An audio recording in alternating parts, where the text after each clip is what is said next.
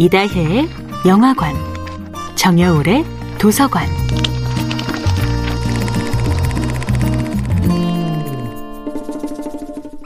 안녕하세요. 여러분과 아름답고 풍요로운 책 이야기를 나누고 있는 작가 정여울입니다.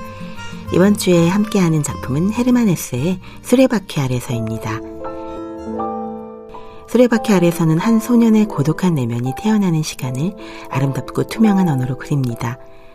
한스는 가난한 시골 마을에서 태어나 자란 소년에게 유일하게 허락되는 입신 출세의 길, 신학교 입학을 목표로 하는 천재 소년입니다.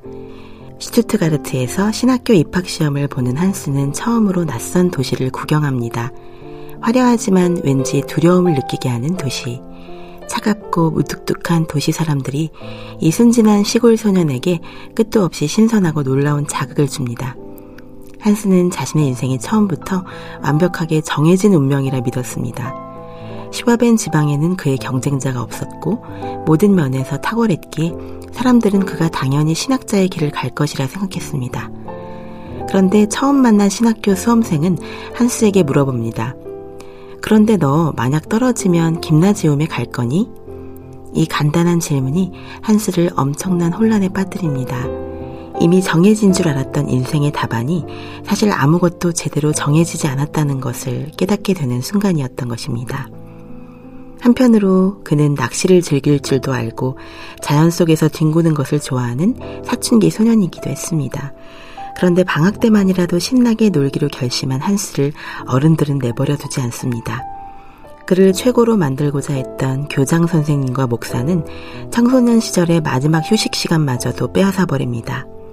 공부를 열심히 하라는 것이지요.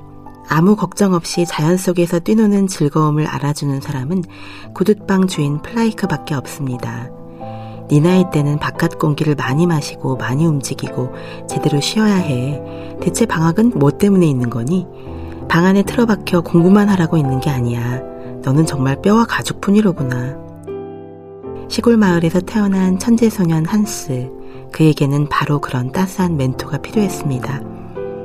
한스처럼 감수성 예민한 아이를 어떻게 키워야 할지 몰랐던 아버지는 공부만이 살 길이라 주장합니다.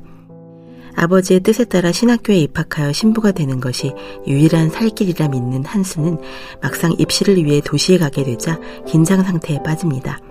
처음으로 도시의 아이들을 만난 한스에게 그들 모두는 하나같이 대단한 영재로 보였던 것입니다. 정여울의 도서관이었습니다.